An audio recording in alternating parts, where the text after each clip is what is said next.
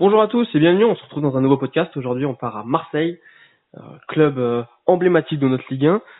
On est avec Titi, supporter marseillais, salut à toi. Bonjour, comment allez-vous ? Eh bien écoute, ça va et toi ? Bah nous, ça va très bien, sous le soleil, avec le chant des cigales, un petit mistral, tout va bien. Bon, on va rentrer directement dans le vif du sujet avec ce qui s'est passé, donc le mercato de la saison passée. On va revenir d'abord sur le point important, très important. La succession de Rudy Garcia. On sait que Rudy Garcia a été décrié pendant tellement longtemps à Marseille. Et on retrouve enfin un vrai coach à Marseille, c'est André Villas-Boas. Bon, avant, je sais que tu vas être influencé un petit peu par ce qui s'est passé durant la saison, mais c'est quoi ton avis quand il arrive ? Tu te dis que c'est un bon coach ou pas ? Bah, je suis pour dire la vérité. Enfin, je veux dire mon ressenti personnel et la vérité, c'est quand j'ai entendu Villas-Boas. Certes, c'était un coach reconnu, mais ce qui me faisait un peu tiquer, c'était le fait qu'il avait arrêté depuis un peu plus de 16 mois d'entraîner, quand il avait arrêté d'entraîner en Chine, qu'il était parti de lui-même, qu'il avait résilié son contrat. C'est la seule chose qui m'avait fait tiquer. Mais après, non, je savais que c'était un coach de renommée mondiale, donc... après, il fallait juste attendre de voir ce que ça pouvait donner à Marseille, parce qu'à Marseille, c'est tellement compliqué, donc il fallait juste attendre de voir. D'accord. Bon, et au niveau du mercato des joueurs, tu as des départs importants, puisque tu as Lucas Ocampos qui part à Séville pour 15 millions, et tu as Luis Gustavo qui part pour 6 millions à Fenerbahçe. C'est des départs très importants là pour le club. Bah, ça a été des départs très très très importants, surtout celle de Lucas, quand on voit la saison qu'il a fait toute la saison malgré la crise du Covid là, avec le FC Séville. C'est vrai que ça aurait été un élément très important dans l'effectif avec Villas-Boas, et je pense que c'est un joueur qui aurait énormément progressé s'il avait été sous la houlette de Villas-Boas. Maintenant, c'est trop tard, il est parti, donc on ne le verra pas. Donc, mais je pense que ça aurait été un apport encore plus décisif que les saisons précédentes. D'accord. Bon, et tu perds aussi Luis Gustavo, qui est remplacé très très tardivement, mais qui est remplacé quand même par Valentin Rongier, qui arrive de Nantes. Est-ce que...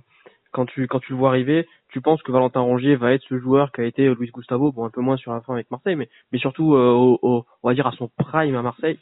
Est-ce que tu penses que Valentin Rongier ça compense ?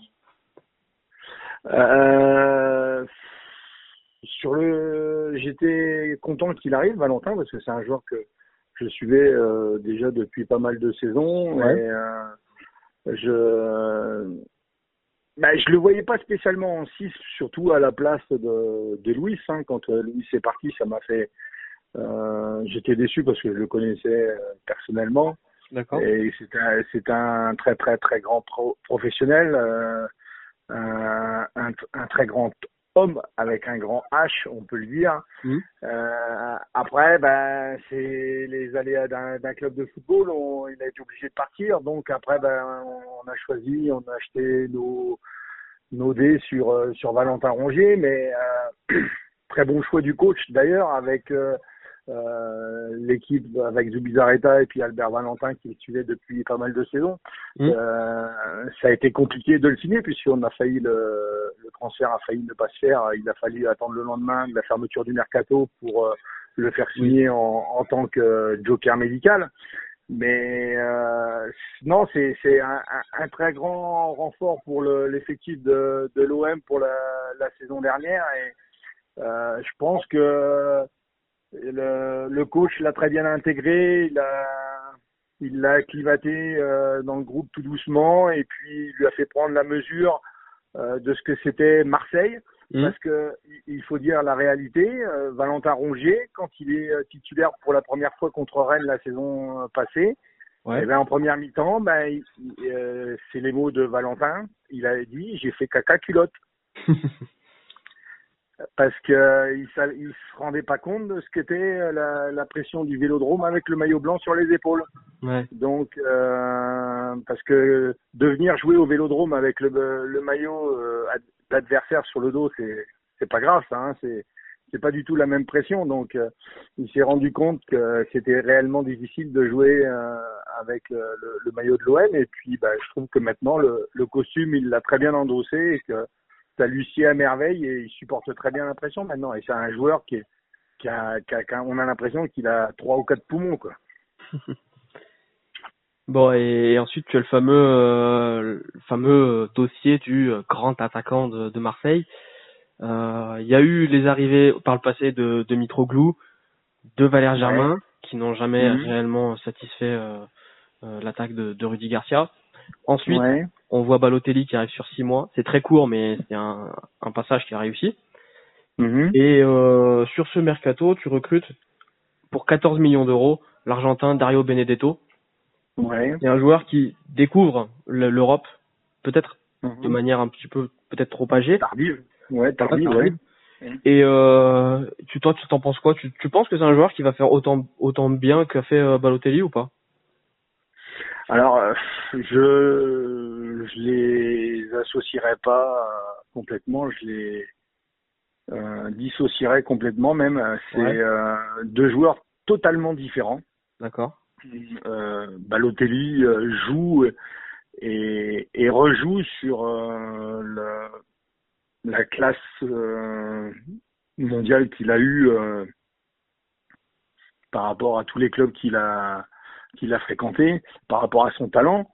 Mais c'est un joueur surtout maintenant qui ne fait plus trop d'efforts sur un terrain, qui joue pratiquement pendant 30 minutes et puis qu'après c'est très compliqué parce que physiquement il a énormément de mal à jouer pendant 90 minutes. Donc il nous a aidé là, les 6 mois qu'il a fait à l'OM, mais bon, je regrette pas le choix au club de mettre un terme à son contrat et de pas le renouveler et puis de prendre la décision de recruter un autre attaquant. Après, le choix de Dario Benedetto, c'est le choix d'AVB, hein.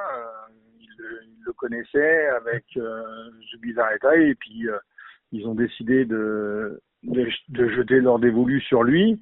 Et après quelques péripéties, le président de Boca Juniors l'a libéré. Il est arrivé sur Marseille et déjà il avait déjà joué pratiquement plus de la moitié de la saison avec Boca. Il arrivait blessé sur Marseille. Il a enchaîné les matchs avec l'Olympique de Marseille.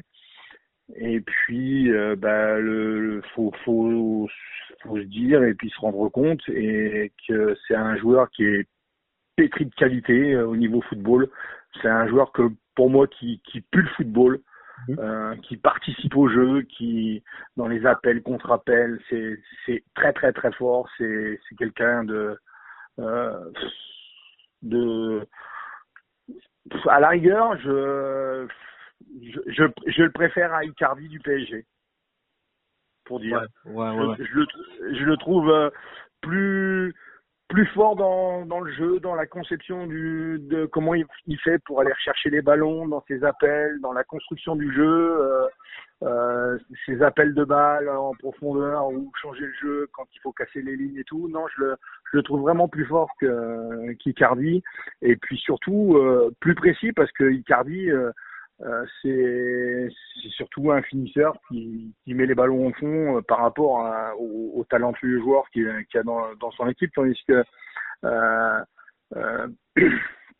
avec Dario, c'est souvent lui qui est l'initiateur de l'occasion, enfin du point de départ de l'occasion, et souvent c'est lui qui a la conclusion, quoi. Donc non, c'est quelqu'un que j'aime beaucoup dans son jeu.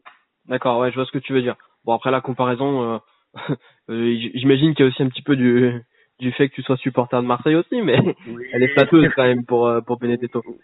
Oui, non, mais après, bien sûr, c'est un peu pour lui passer un peu de la pommade dans le dos, puisque c'est un joueur qui est arrivé tardivement en Europe, qui a jamais eu sa chance.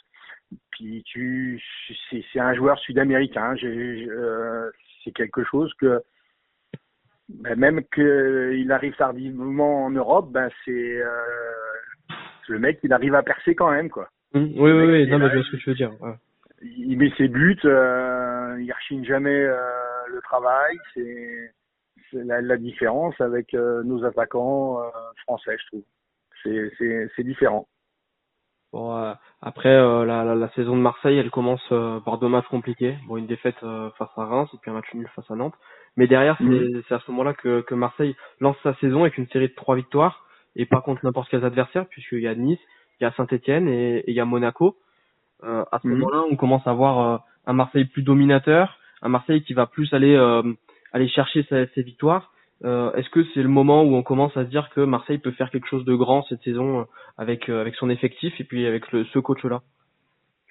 Bah surtout dire la vérité, puisque moi ce que je pensais, enfin, et aucun supporter marseillais ne pensait en début de saison dernière, personne ne se voyait finir deuxième de la Ligue 1 quoi. Même moi en début de saison, quand je voyais le premier match contre Reims avec la première défaite à la maison, et puis que le jeu, on avait du mal à se trouver.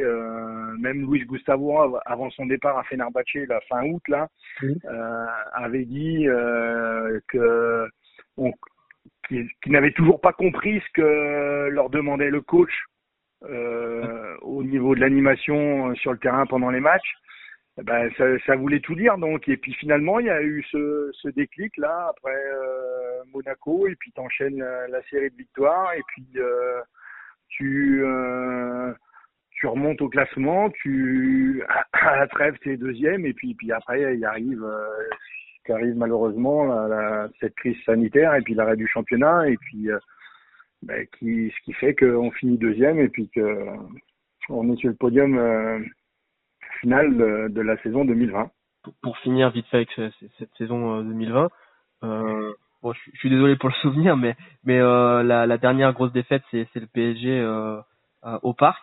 Derrière, tu enchaînes une série qui est totalement incroyable de matchs sans défaite. Finalement, 14 matchs sans défaite, 14, voilà, c'est ça. Et finalement, la dernière défaite, elle est 2-3 matchs avant la fin de l'arrêt du championnat contre Nantes. Ouais. Finalement, Marseille termine deuxième du championnat.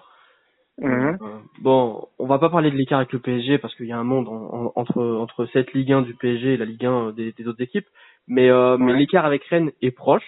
Et pourtant, on a senti que Marseille contrôlait son rythme, allait de toute façon finir européen et surtout de toute façon allait finir en Ligue des Champions. Bah, oui, c'est vrai que sur la fin, il y avait eu cet enchaînement de matchs là tous les 3 jours qui était un peu usant pour les organismes de l'effectif, puisque on n'avait pas un effectif conséquent. Mais justement, donc, tu parles de cet enchaînement de matchs tous les 3 jours. On sent que même dans ces enchaînements de matchs qui sont très rapprochés et où, comme tu dis, Marseille n'a pas forcément la profondeur de banc pour assurer. Et pourtant, même dans ce genre de match-là, André Villas-Boas arrive à concerner tout le monde et à obtenir des bons résultats. Oui, c'est la vérité. C'est vrai que sur la série de matchs tous les 3 jours, c'est vrai qu'on se posait beaucoup de questions de savoir si on allait tenir, et puis finalement on a tenu. Mais sur la fin, quand on est arrivé à cette défaite de Nantes et tout, tu voyais que fallait que cette série de matchs tous les 3 jours, fallait qu'elle s'arrête, parce que tu sentais les joueurs vraiment usés physiquement, et qu'il fallait reprendre un peu d'énergie pour pouvoir finir la saison, quoi, et garder cette place sur le podium si acquise de victoire, alors que personne n'aurait pensé ça en début de saison, quoi. Ouais. Donc Marseille termine deuxième, et moi il y a un truc qui m'a forcément impressionné dans ce Marseille là de Villas-Boas par rapport au Marseille de Rudy Garcia. La première chose, c'est la manière dont Villas-Boas a remobilisé le groupe. Et il y a certains joueurs, je pense surtout à Mandanda ou à Amavi, qui ont été totalement transformés par le changement de coach. On a vu la saison passée un Amavi passer à côté de ses matchs et faire sur cette saison des masterclass face à des bonnes équipes de notre championnat. Tout à fait, on est d'accord. C'est déjà le fait d'avoir redonné le brassard de capitaine à à Steve à redonner la plénitude, à faire retrouver à Steve la plénitude de tous ses moyens, de ce qu'il était aussi. Et puis surtout aussi, c'est lui qui l'a voulu aussi, hein, puisque en début pendant l'intersaison, il avait été faire son stage à Merano, ouais, pour maigrir, et puis qu'il était revenu transformé, et que on avait retrouvé un nouveau El Phénoméno, et que on s'en a aperçu toute la saison. Il a été vraiment phénoménal. Et puis après, même encore en début de saison, Amavi, il a été encore au fond du trou. C'est que à partir de cette dans le courant de la saison, que Villas-Boas l'a soutenu mentalement, moralement, en lui disant que fallait qu'il continue à croire en ce qu'il faisait, en ses chances, et puis ne pas abandonner, parce que par rapport à l'accueil du public, les sifflets du Vélodrome à chaque fois qu'il faisait une erreur pendant ses matchs, c'était devenu très très très très compliqué. Et puis il y a eu le match contre Lyon, il était là, puis après il s'est remis à enchaîner les matchs, et puis il a fini la saison comme ça, en sortant, c'est vrai, quelques masterclass sur certaines bonnes équipes du championnat. Donc non, on a retrouvé un vrai Jordan Amavi qui a fait un peu le nettoyage un peu dans sa vie extra sportive, et puis un joueur très concentré sur son travail actuellement, et puis que on espère tous que cette saison, avec l'arrivée de la Ligue des Champions, on va continuer à s'améliorer. Ouais, je vais te poser une question que je pose à tout le monde. Pour toi, c'est qui le joueur de la saison marseillaise? Alors pour moi, même si, effectivement, on peut dire que ce Marseille-là a été un Marseille qui a été bon, très bon collectivement. Est-ce que t'arriverais à nous ressortir un joueur en particulier? Alors moi, je vais pas ressortir un joueur, je vais ressortir trois joueurs. Trois joueurs, bah vas-y. Le milieu de terrain. Ouais. Camara, Sanson, Rongier. Pour moi, ça a été le métronome de l'équipe, qui a fait que l'équipe soit si forte, si équilibrée pendant toute la saison. Et je pense que dans toutes les équipes de Ligue 1, je pense que, mis à part le milieu du PSG, je pense qu'on avait cette saison le meilleur milieu de terrain de Ligue 1. D'accord. Et tu verrais qui, toi, comme flop? Bon, je sais que c'est compliqué pour une équipe qui est deuxième du championnat, mais est-ce que tu aurais un joueur qui t'a vraiment déçu cette saison? Alors, un joueur qui m'a déçu cette saison,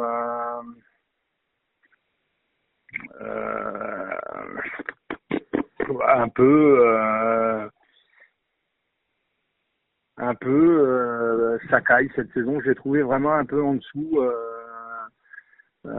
J'ai pas retrouvé le côté droit. C'est vrai qu'il lui a manqué son binôme avec la saison blanche de Flo Thauvin. J'ai trouvé un peu Sakai vraiment en dessous par rapport aux autres. Justement, on va revenir sur Flo Thauvin. C'est impressionnant de voir l'équipe de Marseille terminer deuxième, alors que Florian Thauvin n'a pas joué du tout, en fait, cette saison, alors que c'était censé être l'atout offensif numéro 1 de l'Olympique de Marseille. Comment on peut expliquer cette impression-là? Eh ben, tu te dis que quand il se blesse au mois le 14 juillet, là, contre le match contre les Glasgow Rangers, là, pendant l'intersaison, tu te dis ça va, il s'est blessé, il va revenir dans un mois, 2 mois, et puis t'apprends que c'est grave, que ça va être plus long, qu'il va être opéré, que il va revenir en décembre, en janvier, et puis finalement il fait une saison blanche complète. Mais c'est vrai que c'est compliqué au début, quand il est pas là, de te dire comment on va faire toute la saison pour tenir sans lui, alors qu'on a déjà un effectif très très très très modeste, quoi. Donc tu te dis ça va être très compliqué, quoi. Donc si tu as des blessés, des suspensions, on l'a même vu en début de saison, quand Payet il prend sa suspension de 3 matchs là, Derrière, c'est compliqué. Hein. Il a pas beaucoup de choix hein, à VB sur le banc. Hein. Donc après, bah, t'as quand même les autres qui, même si c'est pas des cadors, qui arrivent à maintenir l'équipe la tête hors de l'eau. Et puis t'as passé ces encombres sans trop de dégâts, quoi. Ouais, mais c'est vrai que ça a été une saison très compliquée sans lui. Là, on va avoir un Floto 20 ou 9 là pour la saison 2020-2021, quoi. Ouais. Bon, maintenant on va revenir sur ce qui se passe actuellement au club. Avant de parler rachat, bon, on n'a pas toutes les données, donc avant de parler là-dessus, on va d'abord discuter du mercato des joueurs. Pour l'instant, officiellement, tu as deux départs, mais qui concernent les jeunes, mais qui sont quand même importants pour l'équipe première de Marseille. C'est surtout Isaac Liadji, qui signe son premier contrat professionnel à Lille. Comment on le ressent? On sait qu'on l'a quasiment, on l'a même pas du tout vu jouer en Ligue 1. Est-ce que c'est frustrant là pour un supporter marseillais de voir un des grands espoirs de son centre de formation partir pour un autre club de Ligue 1? C'est dommage, mais c'est le foot business de maintenant, donc. Après, c'est les jeunes joueurs.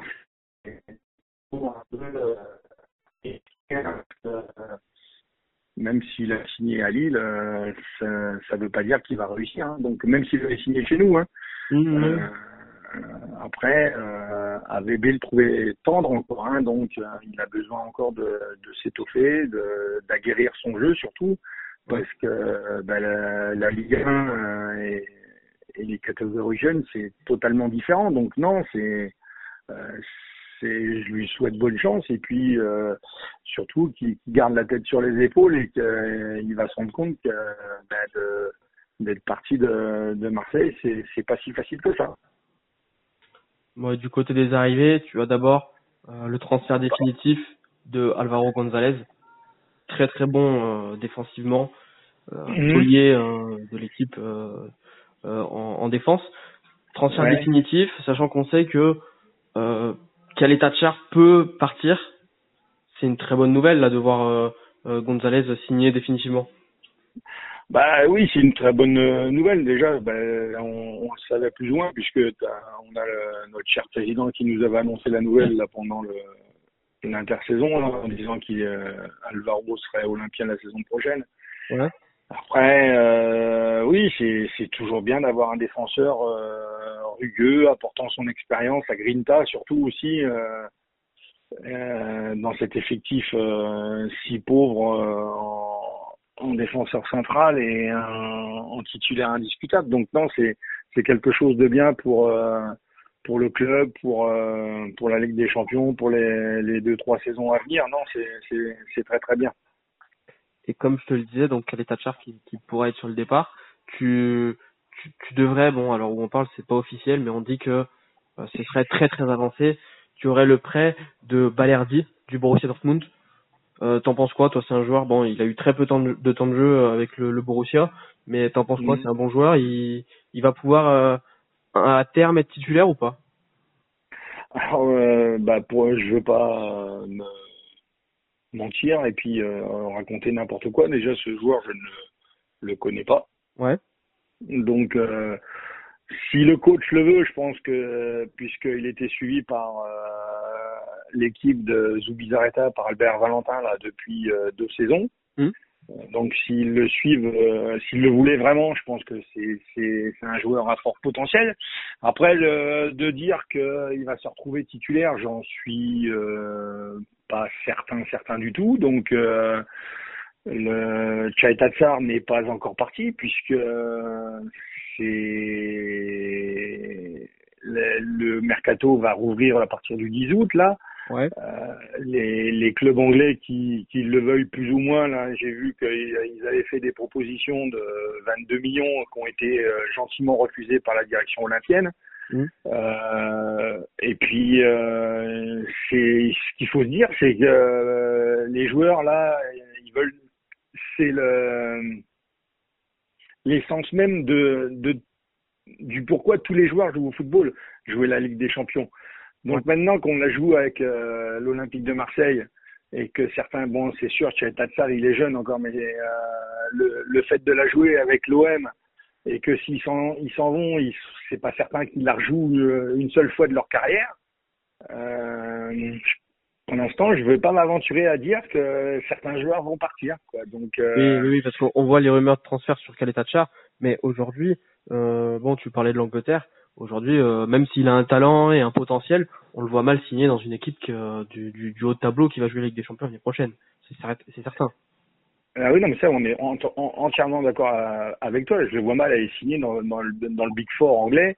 De suite, là, comme ça, sans avoir joué sur la scène européenne, ouais. Il a encore besoin de s'aguerrir, de prendre de la valeur, surtout que ça fait 6 mois qu'on n'a pas joué, nous, en France, maintenant, et que le fait d'être exposé sur la scène européenne en jouant la Ligue des Champions va lui donner beaucoup plus de valeur. Donc moi, j'attendrai encore au moins une saison avant de le vendre. Donc si, en plus, s'il explose, c'est tout bénef pour les caisses du club. Donc, à garder dans l'effectif, au moins, ça permet, même si tu recrutes Balerdi, là, ça augmente la possibilité de faire tourner quand tu joues la Coupe de France, le championnat, la Ligue des Champions. Tu peux jouer ta saison sereinement, quoi. Et on va finir avec les rumeurs d'arrivée. Il y en a avec les arrivées officielles. Il y a l'arrivée de Pape Gueye, qui vient du Havre. Je vais pas te mentir, j'ai jamais vu jouer, honnêtement. Toi, t'en penses quoi? Tu penses que c'est un joueur qui vient juste pour la profondeur de banc, ou c'est un joueur qui a de l'avenir et qui va peut-être pouvoir lui aussi un jour intégrer le 11? Alors, moi, contrairement à Balerdi, je l'ai déjà vu jouer, puisque le vendredi soir, comme j'aime le football, souvent je regardais le multiplex Ligue 2. Ouais. Donc je l'ai déjà vu jouer avec Le Havre. Non, c'est un futur bon joueur. Je veux pas dire très bon joueur, je veux dire bon joueur parce que il faut toujours mettre des guillemets avant de prononcer ces mots-là. Le seul petit bémol que je mettrais, c'est comme avec chaque joueur qui arrive à l'Olympique de Marseille, l'épreuve des vérités, ça va être le Vélodrome, parce que jouer au Havre devant 5-6 000 personnes et puis jouer le jour où il y aura 60 000 personnes au Vélodrome, c'est totalement différent. Oui, oui. Donc, je pense que c'est un joueur. Après, je fais une petite aparté, c'est tous les joueurs qu'on a signés du Havre, ils ont tous réussi à l'OM. Steve, Mandanda. Oui, Benjamin Mendy. Oui. Et puis le troisième, ça a été plus compliqué. Mais il avait des qualités. Maintenant, il est parti. C'est Brice Samba. Mais sinon, tous les joueurs qu'on signait du Havre à l'OM, ils ont toujours réussi. Donc pourquoi pas Pape Gueye ne réussira pas à l'OM. Mais c'est vrai que d'après les premiers échos que j'ai, c'est un joueur qui peut faire comme Steve Mandanda quand il arrivait, récupérer une place du titulaire sur une blessure d'un titulaire actuel, et puis ne plus sortir du 11 après. Je pense que c'est fort possible, c'est ce qui risque de se passer avec ce jeune-là. D'accord. Bon, on va finir avec les rumeurs de rachat. Et bon, on est au 15 juillet, on n'a pas encore toutes les infos. Aujourd'hui, il n'y a rien de vraiment concret, hein. Mais on parle donc de monsieur Ajroudi, si je ne me trompe pas. Toi, t'en penses quoi? C'est quoi ton avis sur la direction actuelle, donc Hérault et McCourt? Et c'est quoi pour toi l'arrivée d'un rachat, c'est quoi? Moi, je vais être clair. Je vais simplement dire, oui, sans parler des futurs acquéreurs, quoi que ce soit, je les connais pas, donc je peux pas parler d'eux. Simplement, je dirais que ça fait 4 ans que la direction actuelle a racheté le club, ouais, en nous racontant des balivernes aussi, comme beaucoup nous ont raconté, que quand tu veux t'acheter un club de football, ce n'est pas un caprice comme les enfants font quand ils veulent que les parents leur achètent un jouet. Un club de football, c'est quelque chose de sérieux, c'est quelque chose qui coûte énormément d'argent. Et même quand ces gens-là achètent des clubs de football, s'ils n'ont pas les moyens, ça ne sert à rien de racheter un club de football. Parce que là, McCourt, je pense qu'il a pratiquement mis tout ce qu'il pouvait dans le club. Les 200 millions sur 4 ans, il les a mis. Ce qu'il avait dit, l'enveloppe des 200 millions pour le mercato, il les a mis. C'est vrai qu'il a mis, il a mis de l'argent. Mais après, nous, ce qu'on espère, ce qu'on a envie et ce qu'on rêve surtout, c'est d'avoir une grosse équipe, d'avoir des gros joueurs à l'OM. Et c'est pas avec Monsieur McCourt qu'on pourra les avoir. Donc, si il y a un nouvel investisseur qui peut arriver avec beaucoup d'argent, il serait le bienvenu. Voilà, c'est tout ce que je peux dire. Bon, ça fait peur quand même, non? Un peu de voir un nouvel investisseur. On sait qu'il y a des clubs où ça fait des flops monumentales. On pense notamment à Bordeaux actuellement. Il y a pas un petit peu de peur quand même? Si, après, ça dépend quel est l'investisseur. Après, si c'est pour récupérer des fonds d'investissement américains, c'est des flops dans tous les clubs qui rachètent. Même comme McCourt, c'est pas une réussite. On a 130 millions de déficit là actuellement.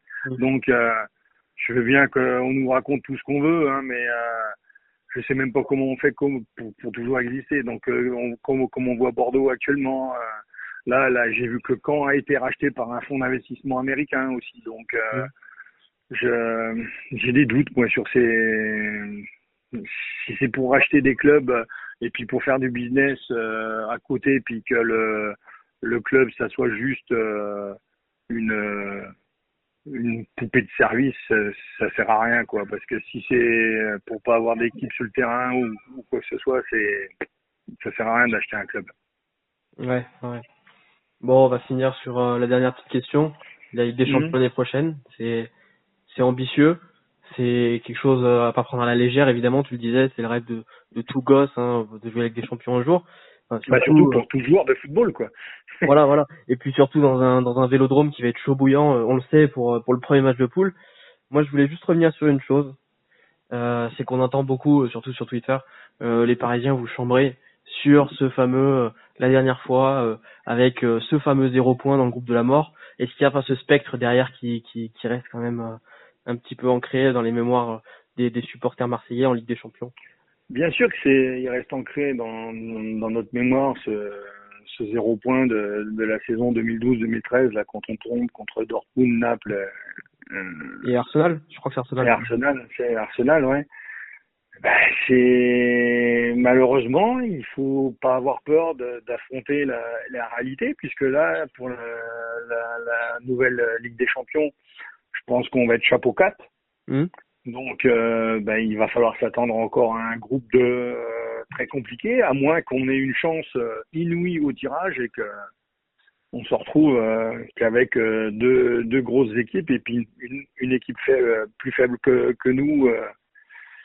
En troisième équipe, donc mais c'est sûr que si par exemple on tombe contre le Bayern Munich, l'Inter Milan et le FC Séville, ça risque d'être très très très compliqué.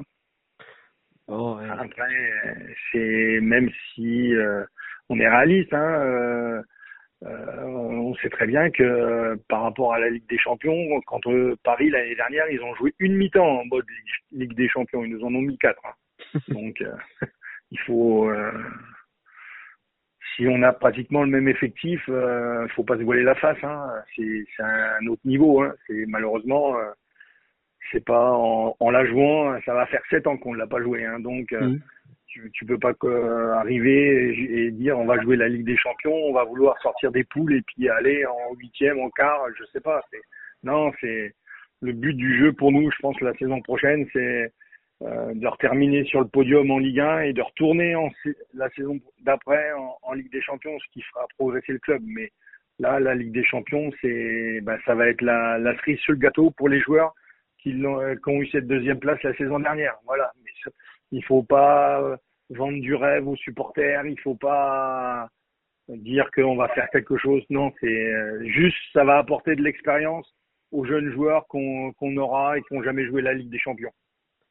Bon, et dernière question avant de se quitter, parce qu'on a on a un petit peu dépassé le chrono, mais c'est pas grave, y a pas de souci. Ouais. Mais dernière petite question, très court. Pour toi, oui ou non, est-ce que l'Olympique de Marseille peut passer les poules avec cet effectif-là en Ligue des Champions? Ma réponse, non. Non, d'accord. Bon. Bah non, faut rester honnête. Faut être terre à terre. Faut pas aller se voler la face et puis là, oui, ouais, c'est bon. Ça serait mal connaître le football. Après, c'est sûr que le ballon, il tourne rond pour tout le monde. On sait jamais ce qui peut se passer. Je préfère dire non et puis être surpris que de dire oui puis être déçu. Oui. Voilà. Oui, c'est ce que tu veux dire. Voilà. Donc, je préfère être comme ça. Bon, on va se quitter là-dessus. Je pense qu'on a fait un peu près le tour de ce qu'il y avait à dire sur l'Olympique de Marseille. Ouais, c'est ça. Ouais, on a fait le tour. Bon, merci à toi d'avoir répondu à toutes les questions. C'était sympa. Mais de rien. Puis si t'as besoin, garde le numéro et puis on peut refaire ça quand tu veux. Il y a pas de souci. Bon, allez, on se retrouvera dans un prochain podcast et puis chez un autre club. Merci à tous d'avoir écouté. Au revoir. Okay. Merci, au revoir.